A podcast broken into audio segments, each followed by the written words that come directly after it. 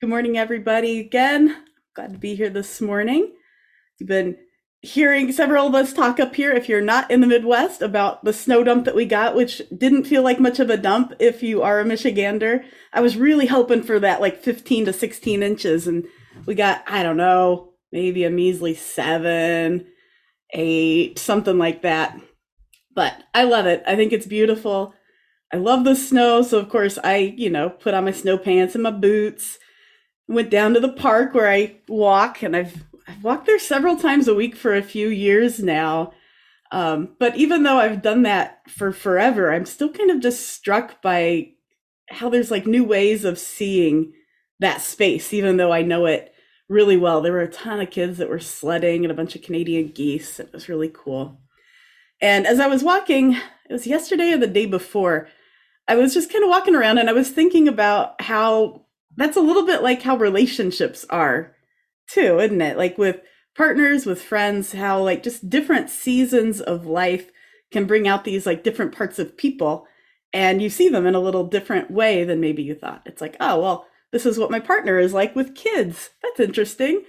Right? Or this is what my friend is like in a crisis or in retirement and hopefully when that happens that helps us like appreciate them in a different way that maybe we hadn't seen although that's not always the case i guess. Um, but i was kind of just thinking about this idea of different perspectives that we've been chewing on and i think that similar thing can be said for stories right? We know the bible has well-worn stories. For some of us they are very very very well trod stories. And yet when we engage them from different perspectives that that can still help us get a new angle that can help us to cultivate empathy and maybe see things with even more complexity than maybe we had had seen them with before. So the last time i preached we looked at a story that appears in all four of the gospels and it's a story where a woman washes jesus's feet. And so we were focusing on the way that matthew mark and john told that story but the gospel of luke comes at it a little bit differently. And so this morning, what I want to do is I want to pivot and I want to engage Luke's angle. And so I'm going to put a bunch of the text into the chat and I'll have to do it in pieces because it's it's a lot here, but here's the first part.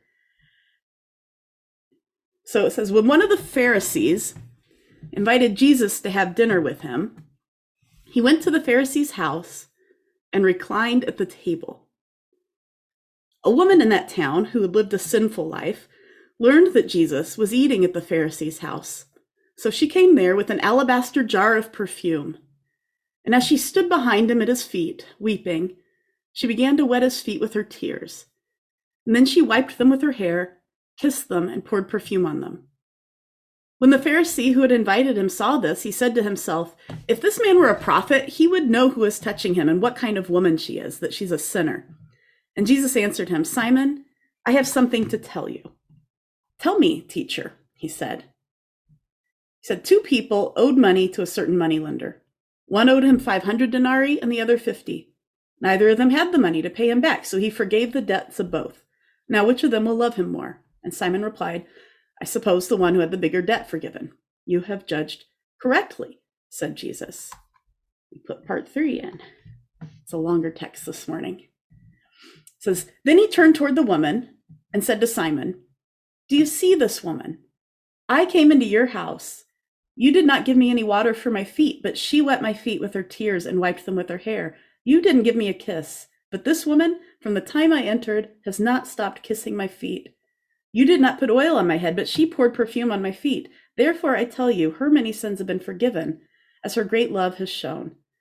But whoever has been forgiven little loves little. And Jesus said to her, your sins are forgiven. And the other guests began to say among themselves, Who is this who even forgives sins? And Jesus said to the woman, Your faith has saved you. Go in peace. So there, there's several things that we could unpack here, but to begin with, I want to I want to start with the very first line there, and I just want to note that the term Pharisee doesn't equal bad guy. Right? Many of our our Jewish friends view the Pharisees as, as like the spiritual predecessors of modern Judaism. So when they hear Christians tell stories like this one without you know any context or texture where the Pharisee is set up as a, a sort of like a one-dimensional bad guy, that that's offensive and anti Jewish, right? And that's not giving the story the complexity that it requires. And that term Pharisee actually covered a really wide array of beliefs, right? So, kind of like with Christianity now, there were many streams of Judaism in the first century. And we know from the book of Acts that there was a whole group of people that were actually from the party of the Pharisees who were followers of Jesus in Jerusalem, right? And I, I don't say that to say that like the Pharisees who liked Jesus were the good Pharisees and anybody else wasn't, but to say that this was an umbrella term that was really tangled and overlapping and not straightforward. Right? So when Jesus is seen as like opposing individual Pharisees or groups of Pharisees, right? He's not like addressing all Pharisees or all Jewish people, but he's addressing very particular situations. Right? And what angers Jesus is this sort of harsh judgment and self-righteousness that can bubble up in people of any religion. So let's look again here at this first bit of Luke's telling. When one of the Pharisees invited Jesus to have dinner with him, he went to the Pharisee's house and reclined at the table. Right, so the first thing that we see Jesus do in this story is go and recline at a table. I think, well, does this detail matter? I think it probably does. There was protocol in the Talmud for hosts, right? And there were like social norms for how you would be polite to guests. And it appears that Simon wasn't following those protocols. Right? It would have been reasonable for Jesus to expect to be greeted with a kiss on the cheek, right? Presented with a bowl of water that he would wash his hands with and then his feet, some oil for his hair or his head and his face.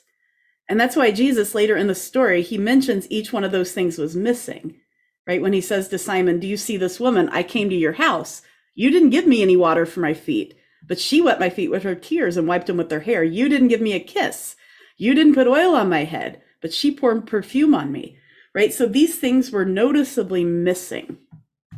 And that begs the question when Jesus walked into Simon's house, what was he met by? Right? If it wasn't the normal greeting, what did that feel like? Was it silence? Did people stare at him? Was it just some sort of awkward ignoring of his presence while other people were, you know, washing their feet and chatting together. It might be a little bit like if Rachel and I had a bunch of people over for dinner, and as they were coming in, we just pointedly didn't say hi to one of them, didn't offer to take their coat, didn't give them a drink, but we were doing that for everybody else. Right? So that's rude and it's awkward and it's noticeable. Right? So that may be what Jesus was experiencing. And so he goes over to the table and he reclines on the pillows, right? And there was a social norm for who got to sit at the table first. And Jesus would not have been that person in that situation, right? So there's a little bit of this like, fine, be rude. That's fine. I'm going to go be rude also to show you how rude you're being. So it's a weird situation. And you just wonder how long did this awkwardness go on? And the text doesn't really say, but it does seem like it was long enough for Mary to start weeping because she understood the insult. Right? So she then turns around and offers Jesus what Simon denied him. Right? Perfume instead of oil, tears, her hair instead of a towel, kissing his feet instead of the kiss on the cheek that men would give to one another. We know that feet in most Asian cultures, even today, are considered gross, taboo a bit, especially in an agrarian society where you're working in the fields and you share the, the dirt roads with livestock. So, like when I studied in Israel and then later in China, in both of those places, I always kept several pairs of slippers by my door, right? Because it's custom when you come in to take off your outdoor shoes and then put on your indoor shoes. But here was this woman kissing Jesus's unwashed feet, right? That would have been seen as so disgusting. And it's like she's just saying, I am so sorry that they are treating you like this, and I don't care how filthy you are. To me, you are beautiful. It's the kind of response that you might give your partner or a dear friend, right? The, the kind of thing you might do for your, your kid if they've been out on their bike all day and they're dirty and they fell and they hurt themselves and they come in and they're sweaty and crying and it just it doesn't matter right? Like you don't care how filthy they are because you care about them and you're gonna like you know put a band-aid on them and clean them up a bit. And that's the sort of response we see mary giving him. But simon the host rebukes jesus for accepting the woman's compassion and this hospitality she's showing him because she is a quote unquote sinner so tradition holds that Mary of Bethany may have been a prostitute. Maybe, maybe not. Right? That seems to be the insinuation in the text. But I'm always a little skeptical because bold and unconventional women throughout history have often been labeled things like witches and harlots, right? So I think there's a little bit of room to wonder. Some theologians have speculated that Mary and Martha could have even been queer, you know, called sisters or whatever. That's also possible. I think it would have been unusual for them not to be married. But with Mary, I think I have more questions than I have answers. You know, for who she was, why was she at Simon's house that night? Why did she bring perfume for Jesus to that particular setting? Right? Did Jesus invite her? We don't know. I think most of the scenarios that I come up with when I let myself wonder about it, they make me like Mary of Bethany even more than I already do. Right? There's just something kind of bold about her. But there was some reason, maybe many reasons, that she wasn't welcome in that space. And so Jesus rebukes Simon for his public judgment of her. And he does it by telling a story. Two people owed money to a certain moneylender. Oh, sorry, I've got my note in there too, which was just like, huh, I wonder who those two people represent. Right? Jesus starts telling this story, looking pretty pointedly at the two people in front of him. Right? One owed him 500 denarii, the other 50.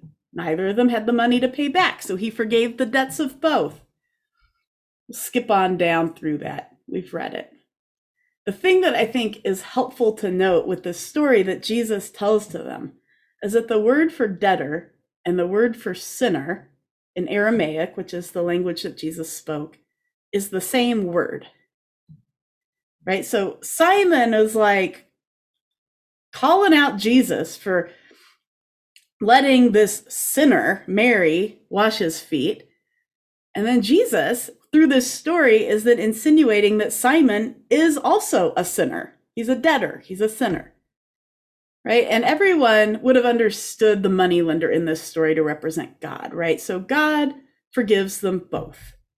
And so Jesus is like, Simon, you are just like this woman in the eyes of God. You are no different, right? There's no us and them, there's only us. And this self righteousness you've got going on is not a good look. And so then Jesus asks him, he says, Simon, do you see this woman? Right? Which is the same thing we see actually in all four of the gospel stories. Jesus says, Do you see this woman? Look at her right? She's a person and she's making up for your inexcusable failures as a host. In fact, I think he's actually asking, who is the host here? Right? I think that's one of the key stories that this this story actually evokes here. Who is the host? Whose generosity of spirit makes space for the presence of God?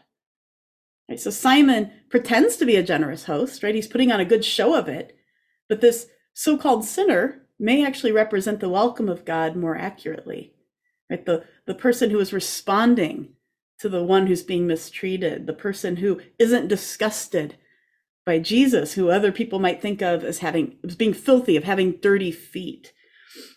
You know, we usually think of Jesus in this story as being the one that's responding to Mary that way. And he is, but she's also responding to him in the same way. He's being mistreated he's filthy as he walks in and reclines. So they are both playing that role in the story for one another. I also think that the story asks us are we actually able to tease out sinners from godly people? Right? And Jesus says more than once that we humans are not the best judge of this, and that that's why we need to leave the judgment to God because people are complicated, right? Our stories are complicated. And I had a, as I read it this time, I actually just this week had a little note, and this was just my own thought, was that Simon himself might be a very complicated character. right? He's called Simon the leper in Matthew and Mark. And we don't have any historical information for why that would be other than a straightforward assumption that Simon presumably was a leper at one time. And leper just sort of generically covers a lot of skin diseases in the Bible. Now, there's there's a minority of the- theologians that think, oh, that must have been a different Simon then. But I think the stories are similar enough um, that I think just a few of the details are changed or have been remembered a little bit differently. I think it's the same Simon. And so I wonder if it's fair to read this story as Jesus maybe being a little bit irritated that someone like Simon, who had probably felt what it was like to be considered unclean and unwelcome, could then turn around and be harsh to both Jesus and this woman, judging them unworthy of proper welcome. And it made me think of how sometimes people who carry like layers of oppression can turn around and then be intolerant of people who experience oppression differently. Right. So as, as an example, I guess I was thinking through it as a queer woman. I was thinking about how sometimes trans people get mistreated by fellow queer people. Or how people who are like in the middle of hierarchies can who who get mistreated sometimes from above can then turn around and mistreat those below them right? In the in the corporate chain or i hear lots of stories here in southeast or in the ann arbor area i should say about the hospital and the academic hierarchies that exist. And so i think one possible interpretation of this story might include seeing simon as someone who has experienced social and legal exclusion who then is putting on a show of being like extra righteous so that he's better accepted in his peer group. And I think we can all probably think of people like that. Sometimes that's almost seen as like a survival mechanism. And maybe we ourselves have been like that at times. You know, there's there's a saying, right? I won't say the actual word, but shite rolls downhill. Right. And when you're used to getting pooed on, Sometimes you're happy to pass that on to the people that you perceive to be even further down the hill so that you're not at the bottom getting the worst of it. And so perhaps some of us who experience some layers of oppression in our lives, and that could be anything, it could be like even just being female or poor, or maybe you have health issues. Maybe we could read this story and see Jesus challenging us not to turn around and treat others the way that we hate being treated, just so that we feel like we're more um, accepted within a certain level of our society. I think that's a possible angle. And for me, that humanizes Simon a bit more, right? I can actually see parts of myself in that reading of him. Like that lets him be a complicated human as well. And so I've just got one one final thought. I think in all four of the tellings of this story in all of the gospels, I just want to note Jesus always allies himself with Mary, right? He always stands up for the person with the least amount of power in the room who's being brave and being vulnerable, and that the person who is responding with compassion to the mistreatment of other people and who has empathy, right? And so I think it helps us understand that just like the lean of God is toward the vulnerable right? And toward people who have compassion and empathy. And so may we all be a little bit more like Mary. All right, so I, I actually preached a little bit longer than I usually do. And I thought, well, for the meditation, maybe we just spend a minute in some silence and you can either just take a moment to just relax and prepare yourself as we move into corporate prayer or if there's something that's that you've brought with you this morning that is just sort of weighing on your heart if you just want to take a minute and spend this moment praying about that we'll do that. So I'll just take maybe 30 seconds to a minute and some silence and i'll let you know when that time is up